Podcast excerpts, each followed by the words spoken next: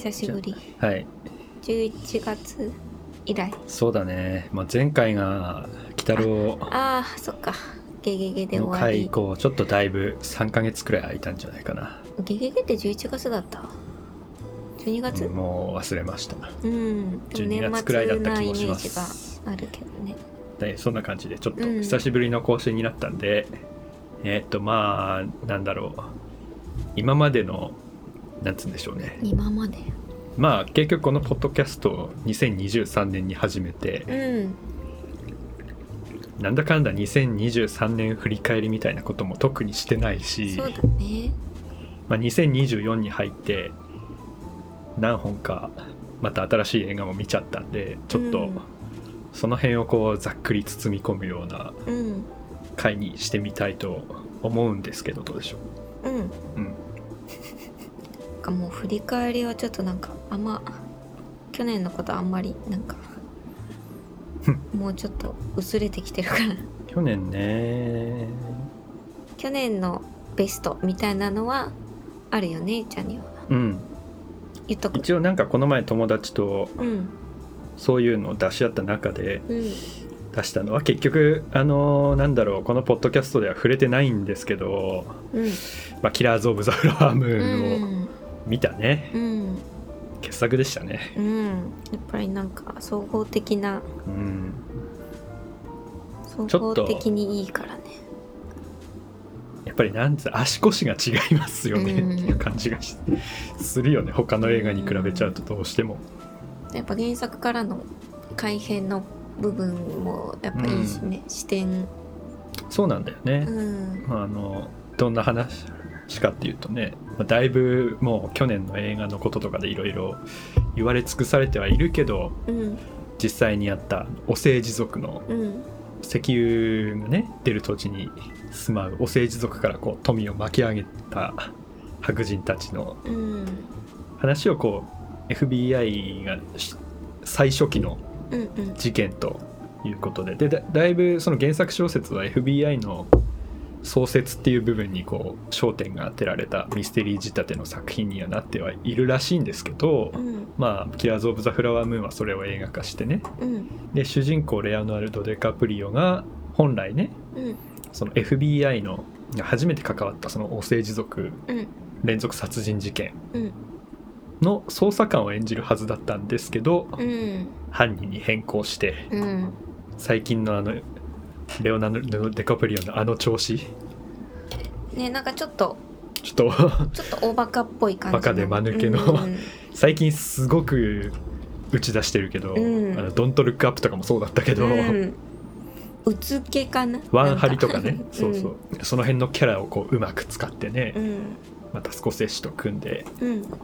傑作だったね。うんやっぱ笑えるしね。ところどころなんかよしよしで笑える作品ってやっぱりすごく全体的にいい作品が多い気がする、ね、なんかあれだったね。ブラックジョークのがこう切れてる作品だったっていうか、あまあ1位がそれでその時に発表した1位はそれで、うん。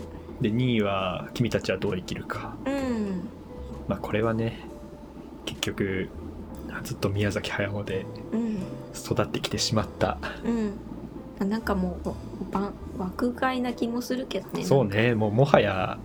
なんか評評価とは別のうん作品だから。もう面白い面白くないみたいな話を別にしてうん語りたくなっちゃう、うん。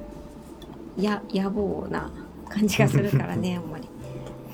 ねまあどんな話かっていうのはここのラジオで詳しくやったからもうあんまりそこは言ちょっと飛いませんが。ばしてからもうなんかランキングだけパーっていっていけば。まあそうね。う、ん。まあそれでもいいんだけどまあ3位5位5位くらいまでかな。うん。ね結局宮崎駿のやつはさ NHK でプロフェッショナルでねね。ドキュメンタリーが放送されてね。まあなんかあのラジオで言ってた通りの解釈をうん。異様に前面に押し押し出してくるもんだから、うん、こっちがね戸惑う逆にこう いいのかみたいな くらいに思っちゃう。もうなんか完全にあの王子様のことをさ、うん。高畑勲って言い切ってたのが面白かったんだけど、うん。青サギも鈴木敏夫だったしね、うん。結局。でもなんかこうやって映画見てる人はさそういうメタファーみたいのってうん。なんか気づきがちだけど、うん。やっぱりこう何の動線もないと全然わかんない映画だから、うん。逆になんかあんくらいはっきり言っちゃってあそういうことだったんだもう一回見に行ってみようかなっていうまあ確かにね。なんか気づきうん。を与えるっていう意味ではなんかこう良かったのかなっていうふうには思いますけどねあのドキュメンタリー。いろいろ言われてるけど、うん。なんか思い出したな。だなんか公開されてさなんか、うん。メタファーだっていう層に対してさなんかうん。偉い、そんなん考えなくていいかなんか作品として楽しめないのかみたいに言う人たちいたじゃん。いましたね。いやいやって思ったけど いやいやって思ったっていうかそれで面白かったんだったらちょっと問題だぞっては俺は思うんですけど それメタファー抜きで楽しんだら全く面白くなくないっては思うんですけど。メタファーとしての楽しみでしかないようなでしかって言うとあれだけどまあそれが醍醐味みたいな映画だからね。まあ、っていうかこのやっぱりねその「風立ちぬ」以降から多分そうだけど、もう宮崎駿の人生の総括みたいなさ、段階に入ってきちゃってるじゃん。うん。らどうしてもその宮崎駿をずっと追ってきた身からするとやっぱ結局そういう目線でしか見れないっていうまあかさ、そうだよね。そりゃそう。この前ね調布であのー紅の豚。そうリバイバル上映されてた「紅の豚」も見に行ってうん。結局あれもなんだろう完全にその宮崎駿っていうものからうん。乖離した作品っていうのはまた別の流れがある気がするんですよ。うんか乖離っていうかその宮崎駿の人生観とかうん。宮崎駿の歩んできたものと全く別のラインで語れる映画って他にいっぱいあるじゃないですうんうんうんか。まあハウルとかはそうかもしれない。ハウルもまあそうだし、まあナウシカとかね。うん。まあ言っちゃうとファンあのある程度その世界観とファンタジー路線っていうのが確定値してるもの、せあの千と千尋の神隠しだってそうだしね、うん。とは別にやっぱりその「紅の豚」あたりの流れと一緒で「紅の豚」はやっぱりこう監督個人的なうんフェチズムだったり。フェチズムだったりそのやっぱりね風立ちぬとなんかこう裏表な感じがする。うんやっぱ改めてしたなって思ったんだよね「うん。紅の豚」ってこう。なんでこうポルコがこう豚になっちゃったのかなっていうのを考えるとやっぱりそれは宮崎駿が人間嫌いだからじゃないかなとか、うん。人間でいることをその人間として生きていくことがなんかある程度ちょっと嫌になっちゃったんじゃないかなとか、うん。いろいろ社会との接点とか、うん。そういうものをいろいろ考えたくもなっちゃう映画だし、飛行機好きの自分に対してもねだいぶうん。なんか引いてみてるというか。そうそう。でやっぱそれを乗り回しちゃってることの罪悪感とかもね、うん。うっすら感じられるんだよね。うんうんう。ん自戒を感じられるからね、まあでもあれなのかな。確かにその「紅の豚」だったらその切り離して話だけで楽しめって言われたら別に楽しめるんだけど、うんやっぱね風立ちぬあたりからねどうしても宮崎駿っていう人物とかなんか物語があまりこう切り離せなくなってくうるん感じがするし、うんだなんか逆にその 何も何も考えずにファンタジーとして楽しめっていうのはちょっとさすがにさすがに逆に何も分かんなくなる映画だぞというふうには思っちゃいますよね、という気はしますよね。やっぱ宮崎駿になったのはやっぱ高畑さんのねうん。影響、宮崎駿を作ったみたいなところあるからねあのドキュメンタリーはそこをご利用ししてたね。ねでもなんかこうあれを見て確かにこうなんかこうなんつうんだろうあそこまでこう前半が長い理由みたいなのってなんとなく分かったっていうか。んやっぱり決めかねてたんだないろいろ。決めた、ね。なんか決めかねてる中でこう話だけは前に進んでいくしかないからみたいななんか流れだったんだろうなって思う。うん。宮崎駿はその全体構成っていうよりかはもう絵コンテからスタートするうん。タイプの作家さんなんで。うん。ありえないけどねうん。普通。普通ね最後まで本当は脚本が出来上がってから制作スタートだけどその、うん。ああいう立場の人にだけ許される作品作りな気はするからね。う。ん体力ないと無理ようん。本当に、まあいいや3位まででいいや俺の話は。あそう？うん。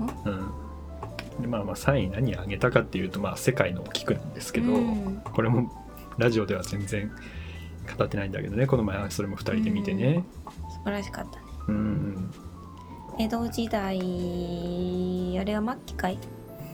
末期あまあ大きいくくりだと幕末っていう部分だけど、まあそうね大政奉還はしてないから江戸江戸時代か。うんうんうん。ねその江戸時代末期のいわゆるこう長屋物うん。に近い。けどまあそのトイレ。トイレが題トイレ。材として、まああの頃はね水洗トイレうん、ボットン免除の中の糞尿を回こ収う汲み取って、まあ、肥料として売ってんのかな？売ったりうん。してる、まあ、あの汲み取り屋でもあるし、うん。肥料肥やし売りでもあるし、みたいなうん。青年たちうん2人とその武士のねうん。その娘を聞くうんうん。で途中黒木そうそう。はは春さん。黒木華さんね。でと途中でその親父がね安政の大獄に巻き込まれちゃったから、なんかもらい事故的にこう自分も喉をかき切られちゃってね。追っかけてったらこう喉を切られちゃって声が出せなくなる、うん。そういう人たちをこう中心にしたうん。なんかこうちっちゃい人人情劇みたいな、うん。黒木さんはやっぱりなんか日本的なすごくうん。美しさというか、口の形が綺麗なんだよねうなんか。ん。お上品な。お顔立ちですごく着物が似合うよね。うん。黒木さんはまあいろんな、まあ、大河ドラマにねもう引っ張りだこな感じがするけど、大河ドラマね、うん。出まくってますうね、ん、平安顔？何？今光る君へは平安顔でもあるしまあ、ちょっとなんかあの黒そ黒沢時代劇感も結構感じるんだけど、うん。もう全編しモノクロで。うん。もうでもそのモノクロの絵作りもバキバキで綺麗。でかっこいいんだめよねかっこいい。でもなんか正立て？なんかぼんやり正立てで。そうねぼんやり正立てり。ででそのラストシーンだラストけねシーンだけ色がつくみたいな。まあ、かっこいいよね。う、ん。なんかハッとするし、うん、とてもいいうん、映画な。んだ、なんともいなんとも言えぬ。こう、うん。明確にね起承転結があるわけでもないしこう、うん。どっから始まってどこに終わっていく話っていうわけでもないんだけど、うん。生活感があって。そうそうそう。暮らしっていう。そうそう暮らし。あの映画がねもともとそのリサイクルっていううん。この SDGs 的な、うん。そういうのを非常になんていうの推進する問題というかね、うんなん。かどっちだったかな忘れたけどうんあそこで作った衣装とかをうん。その次の人たちも使えるようにとかもしくは今まで使ってきた衣装をうん。もう一回使ったりとはいかはい。かなりそのなんだろう映画で使ったものがこう捨てられないようにとかうんなんか衣装とかねうん。セットとかもそうだけどそういうことを非常にこう映画の中と一緒に映画の中もその糞尿をリサイクルする話でもあるーし映画の外側でもそういうリサイクルを心がけてっていうすごくこううそういう取り組みとしてうん素晴らしい。こう大事にしてこう作った映画うんなんだよね。でも丁寧に作ってあるしそうれ丁寧に作ってあって。うん。やっぱラストの方は泣いちゃうし。うん。池松くんね。池松くんとえっと私は存じ上げなかったんだけどもう一人の。若い子、えっとねちょっと俺も名前わかんないです。鎌倉殿とか出てますよね。っていうことは知ってるんだけど、まあこれからどんどんうん、来るのかな、ね非常にワイルドなおそうそうそう。顔立ちの非常にいいですね。うん。やっぱ池松くんはなんかし安心。うん。やっぱりこう俺は割とその横道世之助とか起きたうん。周一作品とかも割と好きなんだけど、うん。そのなんだろう。人間のこう感情の感じをこう丁寧に見せていく映画を結構好きで、そうお話とかよりお話ももちろんうん。あるっちゃあるけどやっぱりこう人間の感情をフォーカスした映画みたいなのってすごく好きで、そこにもうなんつうんだろうお話としての起承転結とかあんまりこう重要視してないみたいなさ、うん。まあね感情の動きだけでうん。いいいい。それを丁寧に表現して、まあなんかとある人がねなんかその何を感じてどう思ったかっていうものだけでもなんか十分ドラマチックになるっていうかね、まあそれがなかなか難しいってとこうなんだけん。ど、もう起承転結にね疲れちゃってねすっかり。ディズニー的な分かりやすい気象まあね MCU とかね。そうそうそうなんかねずっと見てる。疲れちゃうんですね。最近よくあるヒーロー映画疲れっていうやつだと思うけど、うんまあ、大概ねもうその物語のその形式みたいなそうそうそうそう。見見えちゃう。あここで一回下がります。ここでみたいな。一回失敗して。はい。ここ中盤なのでまだ成功しませんみたいでな最後はもうビッグ CG バトルで みたいうな。そそうそうそうそう。CG ばゴリゴリで大きい見せ場があって、解決勝つ勝利みたどいうなしてもねそのグラフが見えてしまうとね。やっぱ型があるから、うん。まあまあその型にはまってる良さっていうのはもちろんあると思うもちろんある型を使ってちょっとどどういうひねり方をするかとか、うん。どういう個性を出すかっていううん。型があるからこそ分かりやすいものっていうのもあるけど、うん。でもやっぱり世界の聞くみたいなとか君たちはどう生きるかとかが結局、そのなんかいいなしみるなみたいにうん。なってくるのはやっぱそういうのもひょっとしたらあるのかもしれない。ね、うん。型に疲れてきてるってういう感じ、ん。まあそうですね去まあ年のでもベスト話はそう3っていうのはそんな感じだかな。まあねあとはいろいろちょっとね感想した「どうする家康」とかをねあもう最後まで行ったりして、あうん。まあ、総集編もうん。全4回うん。最後まで駆け抜けまして、うんうん。まあそういう話もあったりはしますが いや結局まあ視聴者としてうん。最後まで見てよかったなとう、ん。やっぱ大河ドラマはやっぱ最後までうん、見た時にしかないなんか達成感もある達成感しもあるし。やっぱキャストさんも好きになるしね。うん、やっぱり映画はやっぱり最初から最後まで決まってて、うん。あらかじめこう決まった物語、結構流動的だもんね。1年やるからね。そうなんだよね、うん。それは多分脚ね君たちはどう生きるかとかにもつながると思うけ確かにね。ど、コンテ作りながらやってるようなもんだからね。そう分かんないものうん。結末が分かんないものを作り始めてこう最後に至るまでこう流動的にいろいろ試行錯誤しながら最後まで行くっていうのはなんだかんだ面白いっていうかね、うん。どうなるかわからないどうなるか分かんないしその途中で何か見えてくるものももちろんあるし。大河ドラマならではのなんかその昔の作品と比較してこうだとかね。詳しい人がやっぱ多いからね。うん。こう描いたかみたいな。まあどうする家康はその点なんかすごく実はその視聴者とか歴史詳しい人の知識っていうものをものすごくなんていうの信用して作ってたっていうかうん。詳し実はなんかこう入門編っていうか詳しい人向けだった気はする。なんか知ってる前提であえてひねって出してくるみたいなうんことが結構多かった気がするな。うん。はい。はい。まあいいかこんなくらい。まあ前半はこんくらいにしといて。うん。じゃあ後編はじゃあ今年見れた映画のうん。話でもしていきましょうか、うん。まあ、結構適当なこんな感じで後編もいきます。だということでじゃあ後編スタートしてもいいですか？うん後編は2024年に入ってから見たうん。何本かの映画。うん。といってもそんなに別に数見てるわけじゃないけど。そうだね。次から次へとやっぱり公開されるからうん。全部見れないわな。いろいろね実は気になってる作品もあるんですけどカラオケ行こうとか。あみたいな。あとまあゴールデンカムイとかもね。あうん。見えてないね。見えてないけど。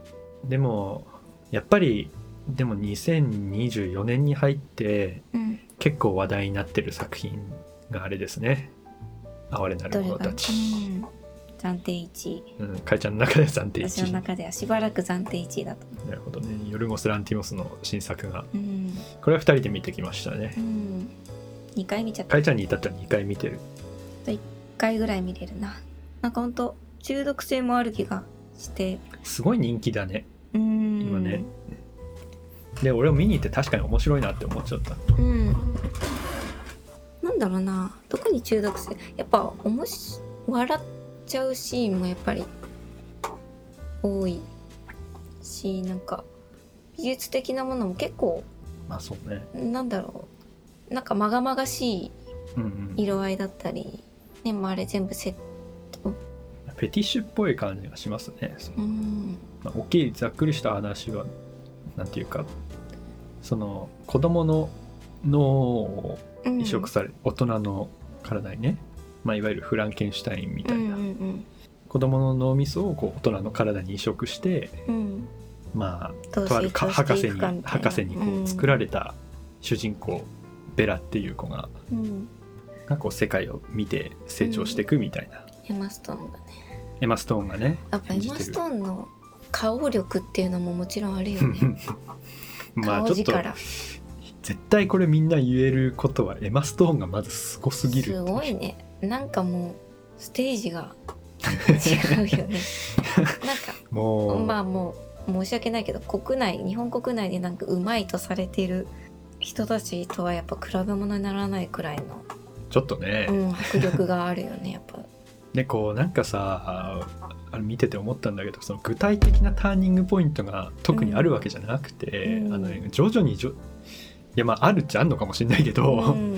こう徐々に徐々に大人の、うん。なんつうんだろう感性考え方を身につけていく過程が、うん。やっぱりね要所要所であれなんかさっきより確実に成長してるなとか、口調変わりましたね。口調が変わった歩き方が変わった喋り方が変わった、うん。顔が変わったみたいな。うんうんうんうんドキッとするんだよねう本当。ん衣装もねそれに合わせて変わったりとか、うん。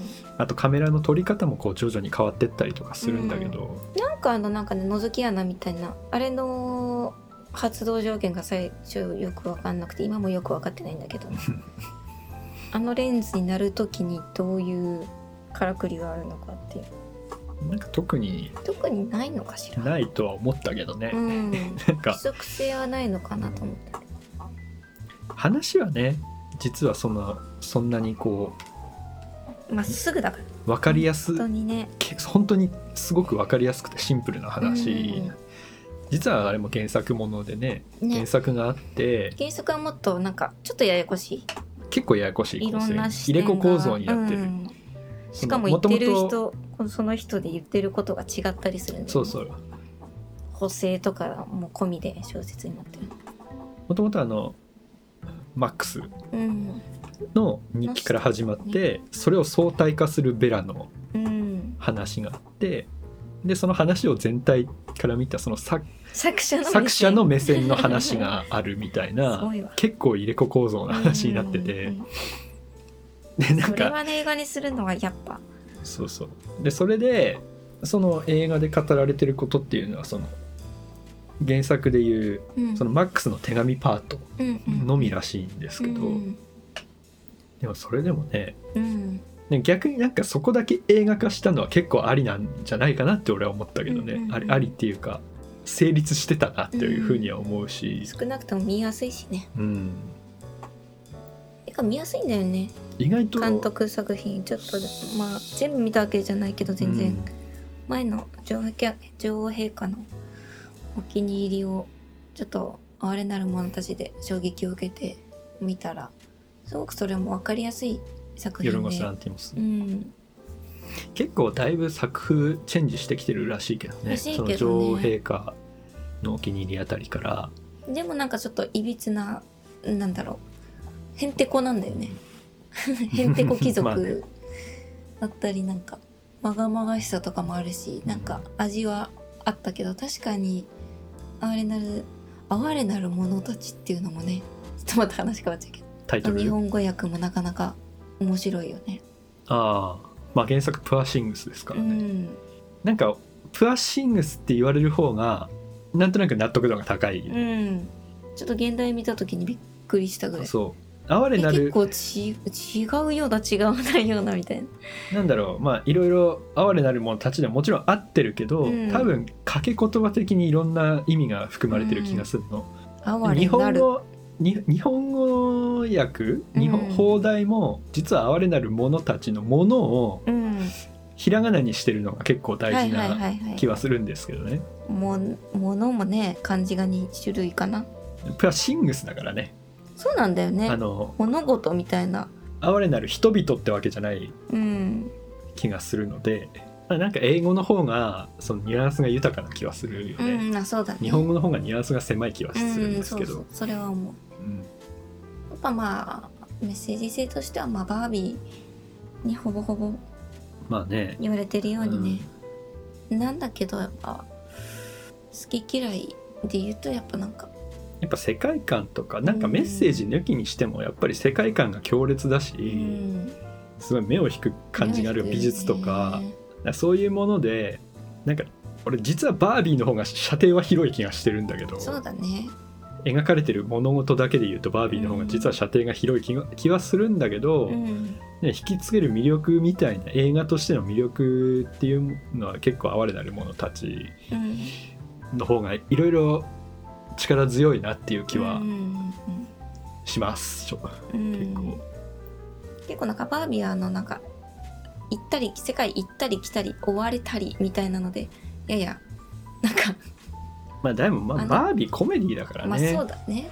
まああれ込みでバービーなんだけど。うん、でなんか通底するものはけ、まあ、結構似通ってるし、うん。それこそなんかその人間性を獲得していく過程みたいなのっていうのは、本当にそうだよね。ほぼ、うんほ結構一緒なんだけ一どそして女優さんも似ている。ジュンさんは 似てるねあの二人ね。似てんだよね。勢いも似てるしね。同じ波動が出てる同じ波動が出てる気がするんだよね。どっあちがの二人でやってほしいあねどっちがどっちやってもいいじゃんっていう感じ。エマ・ストーンがバービーやってもなんか別にいい気もするしなうんとか思ったりするしね。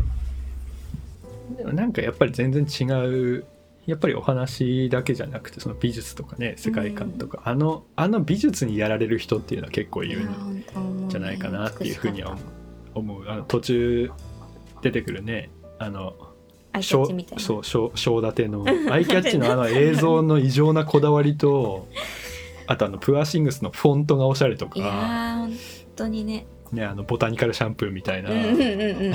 あのフォントね。あの本当ね細長いやつね。そうそうそう。いやなんかそういちいちねなんかかあのビビッとくるものが多いよね、うん。哀れなる者たちは。ね俺はそれ確かになんかそれハマっちゃう理由はすごくわかる、うん。久々に2回見た。うん。あれは結構確かに熱狂的なファンを生む映画だまり2なって思うけど。お話が分かってても別に面白い映画ってうん。あるからね。ねその世界観が好きとか。他は最近で言うとそうだよね。夜明けのすべてをまあねその次に2人で見に行って「で夜明けのすべて」を見に行って。ようんうん。実は俺がね。俺はこっちが今んとこ暫定ベストワンうんうんうんなんですけどね、うん優しい。すごく優しい映画で、うん。監督さんの、うん。やっぱ監督さん優しいよね。三宅監督。うんまああの去年もう一昨年になっちゃうけどねあの、うん。稽古うん。稽古目を澄ませての監督ですけど、あれもね、あれもまあすごくいい映画だったし、うん、なんかもこう安心できるね。何作ってもうそうだね。やっぱりすさらにレベルが上がってた気がするしね、うん。今回も。でやっぱあの監督はその自分の倫理観とかうんを割とこうなんつうんだろう。割とこう身を委ねられるっていううか、ん。そのなんかこう映画見てるとあれこれでいいんだっけみたいなさちょっと冷めるっていうかうん。瞬間って最近よくあるんですけど、うん。なんか三宅監督の作る映画は割とそのなんか100%話を聞ける映画っていうか、そうだよねって納得度が非常に高い映画なんだよね。すごくむねなんか無駄がないって言い方もあれだけど。うんだまあお花基礎基礎力がすごくあるからそう基礎力がすごくあるしうん。自力がすごくある。体感体感が体感が強い、うん。でなんかまあお話としてはその PMS うん。で悩む、モネちゃんと、うん。上白石もパニック障害で悩む。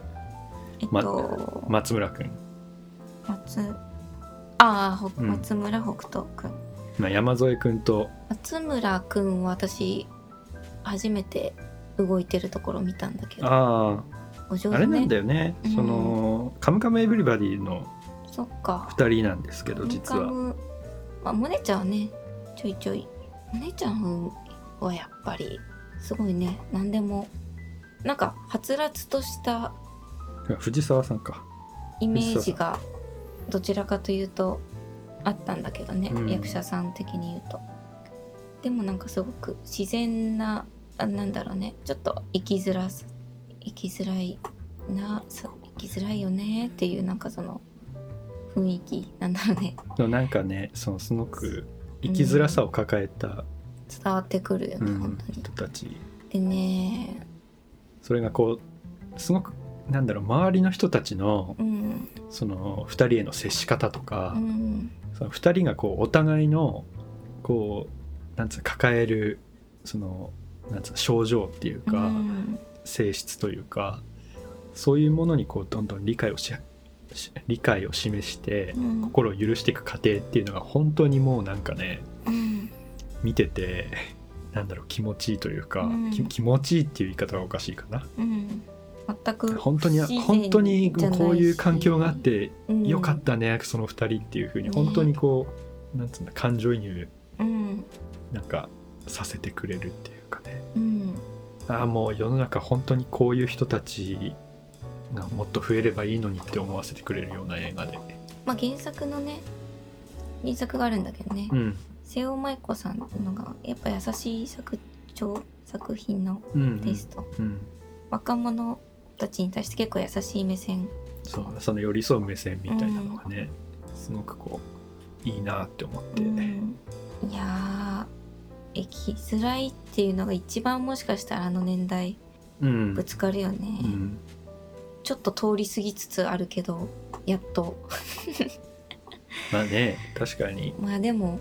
なんかあのパニック障害とかうん。PMS をっていうのがそんなにこう持ってなかったとしても、うんあるからね。同じくあると思って、うん等しく等しくああいうこわかるよって全員が思ったと思うよう、ね、うん。うわ分かるって思って、うん、全員になんか「うっ」っていう。そうそうそうそうそうそう。なんあかそう。うすごくこう身に覚えのある話をうん。聞いてるなっていう感じはすごくあるし、なんかそう本当にその登場人物たちへの寄り添う目線みたいなのが優しすぎてうん。俺はもうなんか始終こう涙が出そうで もう少しで出そうなところをずっとこううん。さまよい続けるような映ちゃん画だった。と笑わせてくれんだよねよしよしで。そうまあ本当にちゃんとこうやっぱ体感があるから。体感があるからね、うん。監督の演出力。体感がないと笑う笑えるシーンって入れられないのね、うん。ごめんいちこの悪口言うけど いちいちこもね去年見たんだけど、去年今年じゃない？あ、今年か。見たのは今年か、あそっか去年の映画か。うん。いやいやあまあまあそっか、まあ、一応今年見たけど。いちこね。それは全く伝えようとしてる内容も、うん。あれもいろいろ違うからいい、うん。もう同列して語るのはしょうがないんですけど、うん。いちこはやっぱりギミックで見せる映画うん。なんだよいちこは結局、うん結局っていうか所詮みたいなことを言いたくはないですけど、うん。そのギミックがうまくいってるかどうかもやや。あれはね舞台川辺一子のためにっていう、舞台だからう、ん。舞台の脚本のあり方って割とああな気はしてるんですよね、なんかそのなんつうんだろうこれはただの偏見かもしれないけど、うん。夜明けのすべてはやっぱりあれは舞台にしたら非常につまんなくなっちゃう。うん、うんそうだとね思うのよ、うん。あれは映画だからやっぱ作れる作品だなって思うし。本当にね。だからそのもともと舞台のやつを映画にしたっていう風なだとああいうエンターテインメントのバランスの作品になっちゃうんだなって思う、エンターテインメントだ。性が強いと思ううん。いちこは、いゆえにやっぱ気になるところが大きい気はするし、うん。結構社会問題を扱ってる風なんだけど、うん。やっぱ社会問題っていうのが結局エンターテインメントに奉仕しちゃってる形になってるそうだね。本当そ気はしてて。ルになっちゃってて。やっぱりこうそこにちょっとした違和感を俺は感じたりはしたんうんですよね、まあその監督がどんだけこう思いを込めたかっていうとはいえうん。あそこまでの話をやるんだったら見たいのはそこじゃないっていうふうには正直思っちゃいましたね。うん。鑑賞後の気分があんまり 上がらなかったからね。まあまああれはあれで面白いなとは思うんだけどうん。今の自分にはあまりフィットしない映画だったなっていう感じはする、やっぱりこう若い感性分の、若い感性の映画だなってはすごく思ったんですよね。う。んやっぱ監督にその気がないし、うん。そういう社会問題をどんだけ訴えかけようとしたところでう、ん。結局そのまあとある病気うん病気というか、うんうんとある症状っていうものがやっぱりその最終的にエンターテインメントのうん階段のうちの一つっていうかうん。エンターテインメントっていうところに向けてのジャンプ台になってる感じが、うん。じゃあそこに向き合ったらよかったのかって言われるとうんちょっと分かんないし、まあそうだね。だあんくらいのバランスでひょっとしたらやるしかなかったっていうか。とはいえやるならやるならやれという思いもあるし。まあまあそれもあるしだそこを描きたい作品ではもちろんなかったのかもしれないけどうんやっぱな今見たい感じではなかったっていうね。うん。ななんつうんだろう。もっと若かったら面白かったのかもとか。ね。になんか俺大学生の時とかに見たら面白かったなって思ったと思うんですよね、エンターテインメントとして、うん。前も話してたけどそのいろんな人の目線うん、から見るいちこという人物が全然一致してるんだよね。あそうなんだよね。それじゃダメじゃないっていうところもあるよね、まあ、別々別々でいいじゃん羅生門スタイルを取ってるんだよねいちこはね。うん。その語り口にそのいろんな人からあの章立てで主人公が変わっていくスタイルっていうかね、うん取っていちこがそれぞれの章で脇役として登場して、うん。うんっていう風な構成なんだけどうん。うん同じなんかささもさもありなんっていう感じだから なんか他の人から見たいちこの別な側面とか、うん。なんか他の人から見たら違う人に見えるみたいなことがあんのかと思いきや別にそうでもないし、うん。それこそさやっぱ別。いちこがい一貫してんじゃん常に、うん。そこがなんかあれ？なんか一貫してんなってそれ感じ。でってやっぱ女優さんももったいないと思うけどね。まあ演技力が演技力がとか。まあ杉咲花さんはよくやってたまあねよくやってるとはいえもういかもうワンステップね。なんか箔をつけるとなるとやっぱその見え方が全く変わるっていうのはすごく女優さんを見る上でも面白いし。期待したのはそこだったんだよね、うん。正直なんかその。できるだろうしねきっとちょっともったいないよね、もったいないなって思った。そのその作りでその作りで意外とこう主人公が一致一貫して見えるっていうのは結構もったいないなってう、ん、同じじゃねって思ったもんね。よね。これなんか高校の時から。てかもう幼少期の頃から。で逆にそうしなんかファム・ファタルにそういうことをやってるがゆえにファム・ファタルになっちゃってる気がしててうん。なんか最初からイチコを主役にしてイチコの目線で始終一貫通せば、うん。とは思っちゃった。うん。なんかの方がなんかもっと問題に誠実に向き合えたんじゃないかみたいなことは思うのただでもあのギミックがやりたいからねあのギミックがやりたいが先行してるからね。若いなと思うよ。うんギミックをが先行するのは俺舞台の特徴でもあると思うから、うんまあそれに対してどうとは言わないしそれををやりたかったんだったらそれでいいじゃんとは思うんですけど、まあでもね、まあ、夜明けのすべての方が刺さっちゃったっていう話なん。で年にもよるかな年にもよるしやっぱなんだろう。まあ夜明けのすべてが夜明けのすべてはねなんかすごく退み屈だっていうのもそれはわかるよね。退屈だっていう人がいるのもそれはそれでわかるしね、何も起きないから別に、うんなんかでも個人的にはすごく身に覚えのある話を聞いてる感じがして、その時に自分ってどうすればよかったんだろうとか、うん。やっぱ思い出すしねあの時の思い出すしあこういう時にこういう人間関係でありたかったとか、うん。こういう時にこういうことを自分はしてあげればよかったのかもしれないとそうか、やっぱなんか自分事としてすごく考えちゃったっていうのはあるんだよね、うん。夜明けのすべてを見て。それで本当に感動したっていうのはある。うん。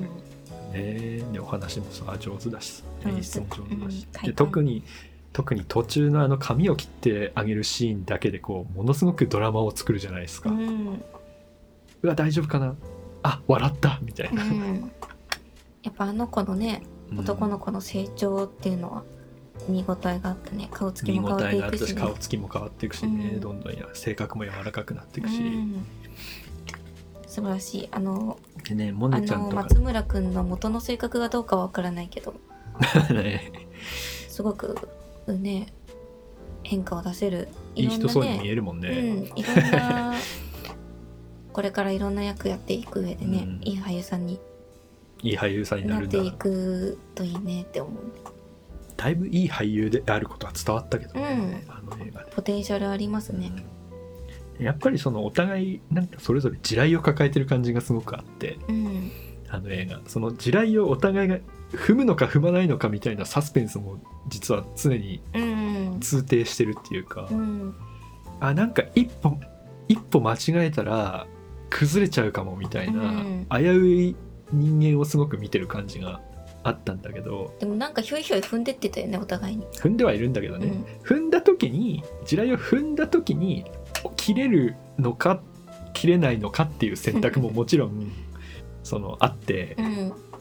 それをこうなんかものすごく絶妙なラインを生き続けるのよあの映画、うん。なんかそこがすごくサスペンスにもなってるんだけど まあハラハラする、ハラハラする。ハラハラはすごくする、だけどそのお互いのね病気を知ってどういう対応をするのかそれがほ人によっては間違いかもしれないし、うん。ででもたまたまあの二人の中では成功してったみたいな感じとかがねパニック障害への向き合い方とか、うん。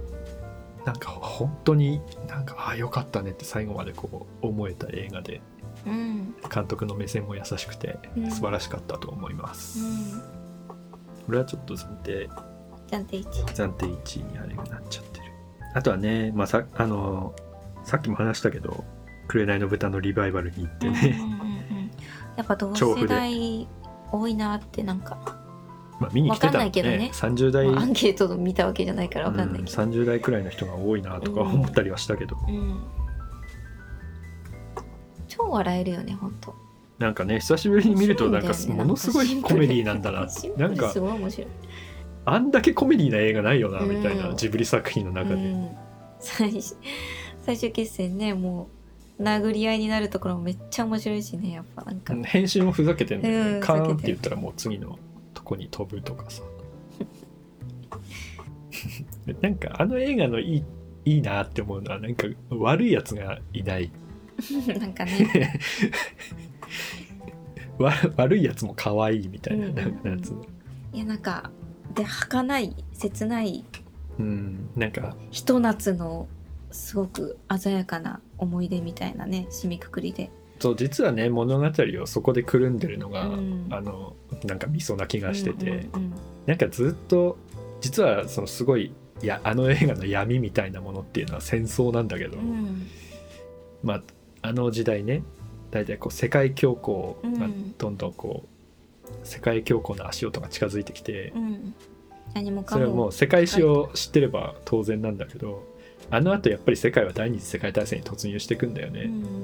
でポルコが参加してた戦争っていうのは初めてこう飛行機が投入された第一次世界大戦なわけで、それでもう結構嫌もうなんか国家とかなんかもそう国家とかもふざけんじゃねえっていう嫌ってなってでどういうわけか豚になったと、うん。で嫌になっちゃったんだよね人間でいることが多分、で誰かに魔法かけられたとかじゃなくて多分自分で豚にななりたいって思ったんだろうね、うんうんうん。私は貝になりたいみたいな話で、うんうんうん人間って本当嫌だなっていうふうに思ってた人が、まあ、最後人間ってまあいいかもなっていうふうに思えるようになるまでの話っていうふうな。人間っていいかもって思った時に人になるみたいなのもあるじゃんハウル的ななんだろう、んはあのあそうね。ハウル確かに近いかもしれないな。あの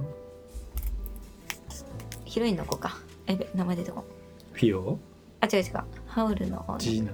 え？はソフィー？そうそうソフィーみたいにさなんか寝てる時少女に戻るみたいなさ。うんうん。あとなんか集中してる時とかなんか何気ない、気抜いた時にね。そうそうそうそう。だからなんかそれをフィオが見見るみたいなシーンもあった。でうん、やっぱねフィオのあななんだところどころでさあのなんだろう銃を買いに行くとこでさ戦争のパレードやってたりさ、うんそのフィオがフィオたちがこう作ってる飛行機を作ってる時にうんこう工場地帯の空をこう空軍の飛行機がこう隊列組んでこうダーって飛んでたりとか、うん。あと最後の最後にねそのあの決闘をやってる空賊たちのバカ騒ぎのとこにこう空軍が駆けつけたりなんかこう通底する戦争の怖さみたいなのはどんどんこう忍び寄ってくる感じみたいな。本当のもうこのバカ騒ぎ最後なんだなってなんか思うもんね。いやそうなんだよね。あれがもう二度と来ないわって思う。そうそうあれが切ないんだよね、であれを上から撮るじゃんすごい上からなんか船がさピーってあそこから離れていく。あれがもう本当に見事。あれが本当のさ最後の楽しかった時みたいになっちゃってんだよね、映画で。なんかそれが意外と切なくて。超切ないもともともっとお気楽なね話だったみたいんだけど飛行艇時代って原作があって。でもどどんどんその映画を作っていく上で追加、それじゃいかんなってね。うん、追加されてった部分っていうのがそのなんつうの闇の部分っていうかある意味。でいまあ一番極めつけはあの雲の上の飛行機たちの墓場のシーンなんだけど、まああそこがなるあるなしで全然違うよね。美しいって人まあね隠れないけど。うん、でなんかああいうちょっとしたこう怖いシーンがあるから、あのバカ騒ぎがね。映画全体のバカ騒ぎバカな感じっていうか、うん。バカ騒ぎみたいなのが愛おしくなってくるっていうかね、ああいうねもう悲しくも美しいなんかねシーンがギュッと作品全体をねうん。締めてくれてます。そうそうそうそう。あるなしであれ全然違うね。ね。あれが結構ポルコのトラウマなんでしょううね、ん。政治の境目の時に。うん。あれでもう嫌になっちゃったんだと思うんだよね、うん。俺はなんかこういう残った自分への苛立ちもあるだろうでしょうからね、お前はそうやって一人で飛んでろって言われたと思ったよってうん、うん言われて、うんでなんかねいろいろ大人になってみるといろいろポルコに対して感じるところがあって、うん。こうなんかもう本当になんかか絶望のとこにいたりしたんだろうねポルコは、うん。もう本当に嫌だからもう一人でいた方がまだマシみたいなさ、うんで俺はなんかこうジーナから逃げてる感じもうんうん。なんかこう ただこう女性から逃げてるうん。感じに見えてたんだけど、うん情けないなみたいなね。そうそう。ただ女性から逃げてる男みたいに見えてたんだけど、なんか久しぶりに見ると意外とそのジーナと会うことによって思い出すいろんなこととかあんのかなとか思ったりとか、まあそうだよね。まあその友人とね戦死した友人そうそうそう。仲立ちをしたっていうのもあるし。仲人になってね、うん。そうやってね結婚した人が戦争行って死んじゃったりっていうのを見てる、うん。見てたりするからね。なんかこう会うことによる後ろめたさうんとか、絶対あるよね。これじゃないはずなのにっていうね。うんなんかこう生きてて申し訳ないなっていう気持ちとかが、なんかひょっとしたらポルコにあんのかもみたいな。なんかねちょっとそういう思いをこう感じたりしたね久しぶりにこう通してしっかり集中してみた時に、うんうんうんでなんかそういう中であの空賊のなんかバカな人たちがうん。ポルコの心をほぐしたようにも見える話。うん。だしフィオとかがねうん。ポルコにこう関わってこういろいろすることでちょっと人間に戻ってもいいかなっていう風にうんうんポルコが思えたような話にも見えるっていうか、うん。結構発見が多かったです。うん。あれは分かんないと思うね子供の。子供のうちに見ても頃見たら。うね、んでもまあ子供のうちに見ても別に見てもそのただ戦闘ただシーンとかね。楽しい楽しいところを楽しく楽しむことはできるけど、うん。まあ、その細かいうん。背景はもちろん難しいからね、そうそうそう。あ本当難しいわ。やっぱりね作ってる最中に湾岸戦争が始まったりとかしてて、うん。ちょっとこうしちゃいられないみたいな、うん。気持ちとかあったらしいからね宮崎駿さんの中に。なんかちょうど同時期にその押井守が「パトレイバー2を」2の方か。うん出したりとかしててちょっとこう日本が浮かれてるうん。ところからこう徐々にこうシリアスな雰囲気に日本全体がなっていく過程の作品だなっていう気もなんとなくするするんだけどね。う。ん。90何年あれはうんとね92年の7月かな「紅の豚は」でもそれ以降結構すごいじゃん。そのもののけ姫撮ったりさ。うん、まあ、結構人間嫌いがそうそうもののけ爆姫発する時期よね。うんあれが大ヒットしてるのもおかしい話だとは思いますけど あのもののけ姫が流行ったりとかあ安野さんのね「ジエ,、うん。ジエンド・オブ・エヴァンゲリオン」があってうん「いや真心を君に」が同じ年なんですよ。なんかニューシネマパラダイスみたいな、ね、そうそうなんかアニメ界の。なんかもうどうなっちゃうもうね日本がもうバッドバイブスに包まれてる時代だったんだよね。もう1990年代後半に行くにつれて。うん、阪神・淡路大震災とかも起こったりするし、うん、もう終わりだーっつって。そう。地下鉄サリン事件が起こったりとか。実際あの頃からね、まあ、さ空白の30年だかなんだかっていうのは、うん。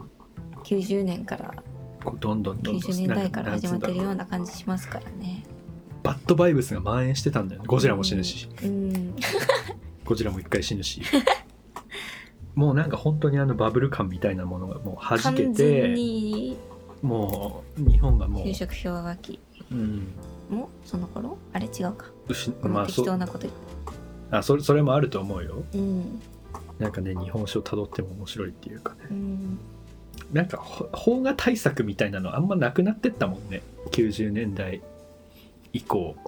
うん。割とこうそれ以降はこうテレビのドラマの劇場版とかが流行り始める時代になっちゃってって。うん「踊る大捜査線」とかね、ドル大捜査線は？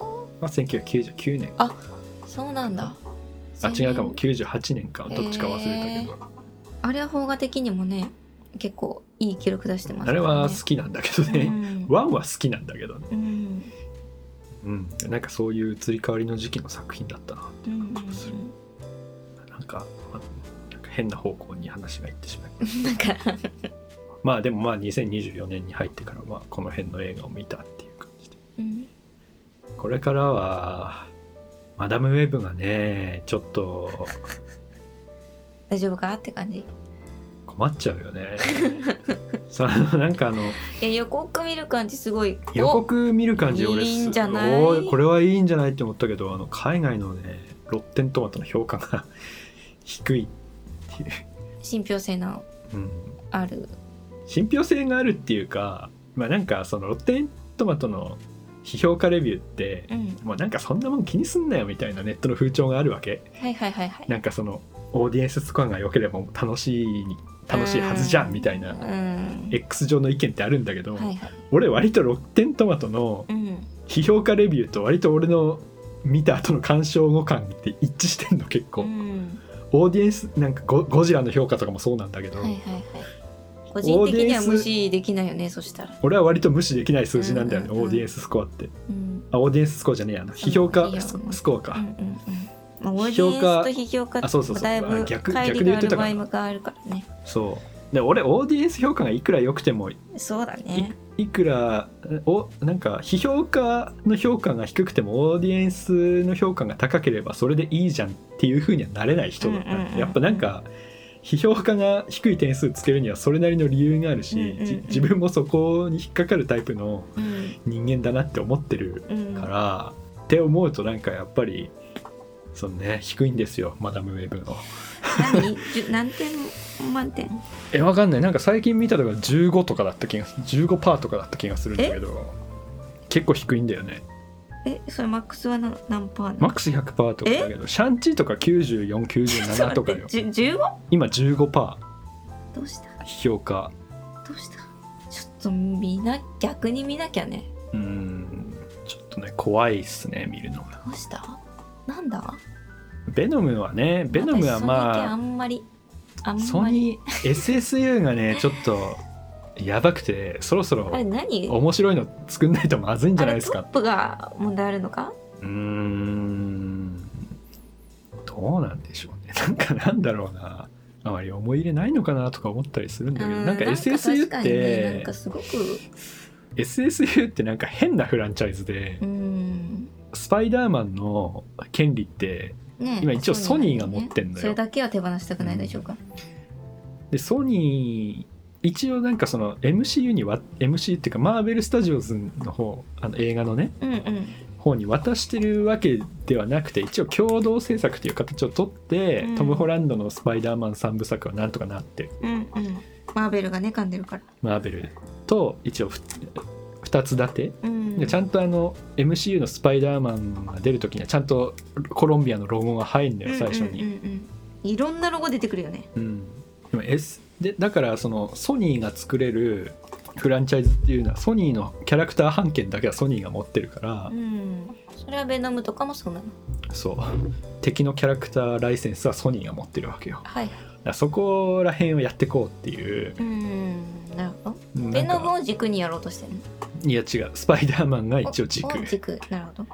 なんだけどもういないのよとにかく。SSU の中にまずスパイダーマンが。スパイダーバースが一応 SSU に含まれてはいるらしいですけども結局アニメだからあれは、うん実写の方のスパイダーマンが不在の中ベあのヴィランたちだけ実写映画化をどんどん推し進めてって、まあ、最初にベノムがあってうん。ベノムはまあなんか普通って感じなんだけど、うん。超よくできてるとは思わない。うんけどまあ面白いから別にいいっていう感じではあったんだけど、ちょっとモービウスがねその次にやったモービウスっていう映画があるんだけど、うんそれが俺はちょっと結構あそうそうお医者さんの、はいい。いところはもちろんあるけど、うん。やっぱりこうなんだろうそれにしかない良さみたいなのはもちろんあったんだけど、うん。それにしてもなんかこう映画として？コロナ禍とかいろいろあったのかなとか思うんだけど、うん。後半なんかすごく失速する感じがして、あららららみたいな。そのまま終わっちゃうとねあららら何何何って終わっちゃうからね。でなんかあと予告モービウスの場合よ予告編詐欺とかも結構ひどくて。ああそうなんだ。本編出てこない本編に出てこないシーン。あのなんだスパイダーママンスパイダーマンホームカミングに出てきたバルチャーっていううん敵がいたんだけどバルチャーっていう敵がこうすごく本編に絡んでくる感じの予告編の作りをしてたんだけどそう実際見たら映画のラストにしかバルチャーが出てえーこない、あら。で次につなげるぞっていうなんかあのポスクレみたいなシーンにしか出てこなくてこれを大々的に予告に使うのはどうなん？みたいな。なんかねちょっと不誠実な感はいじがすんだよねソニー全般的に、うんなんか不誠実さってなんか結詐欺で局積み上げでさあ全部崩れていくよね まあまあそうそうそうそう不な誠実が土台にあると何にもうまくいかない。から詐欺じゃないみたいな,、うん、仕事してくなんかださいスパイダーマンっていうそのキャラクターに乗っかって一回客を引き込めればそれでいいやみたいひどないね。作り方してないですかそれって、うん。そう思ってなかったとしてもそういう風になっちゃってるよってなっちゃってるならもうダメだ。っていう風にちょっと思う感じの出来だったんだよね、うん。モービウスがモモービウス自体のドラマは別にいいとこもある。うんけどなんかこうまあなんか手放しで評価できる感じではないし。それが2つ目？ベノムの次？そうモービウスが2つ目。3つ目が？あベえーっとねベノムがあってベノム2があってでその後にモービウスが出たんだけど、うん。でモービウスの次がこうマダムウェブなんですよね。あそっか。うん、で俺はそろそろ SSU 作品にこう当たりが来て、うん。SSU もいいんじゃないみたいな気持ちになりたいところで俺はマダムウェブに結構かけてたんですうん。予告編もすっげえ面白そうだし、うん。おいいじゃんって思っててミステリーみたいなね。まあちょっと見たらまた撮りましょうか そしたら。まあそうだね。ちょっと怖いんだよな。あと1週間くらいで公開だけど、はいはいはい。私はあんま何ともあんま何とも思ってないからちょっと。うんちょっと期待値を上げすぎない方がいい。フラットな気持ちでいこうかな。なんか SSU にしては面白いんじゃね？くらいの感想になればなんかもう、んんうんうんうん。とおとなんかこう無理やり自分を得した得した気持ちにさせる、うん。こうモチベーションでいこうかなって思ってるけど。私そもそも、うん、あれか？ベノム1か？多分見たけど、なかなか、うん、まあベノムはね。難しい。なんかおーってなっちゃったベノムはなんかこうお話的によくできてるみたいな作品では特にないんだけど、うん。キャラ萌えだけは成功したのよ。うん。まあバディ感ねバディ感みたいな、うん。あのわどこど根性ガエル感。わかりますっていう感じ。そのベノムと主人公のエディ・ブロックの関係性萌えみたいなとこで引きつける魅力はある気はする。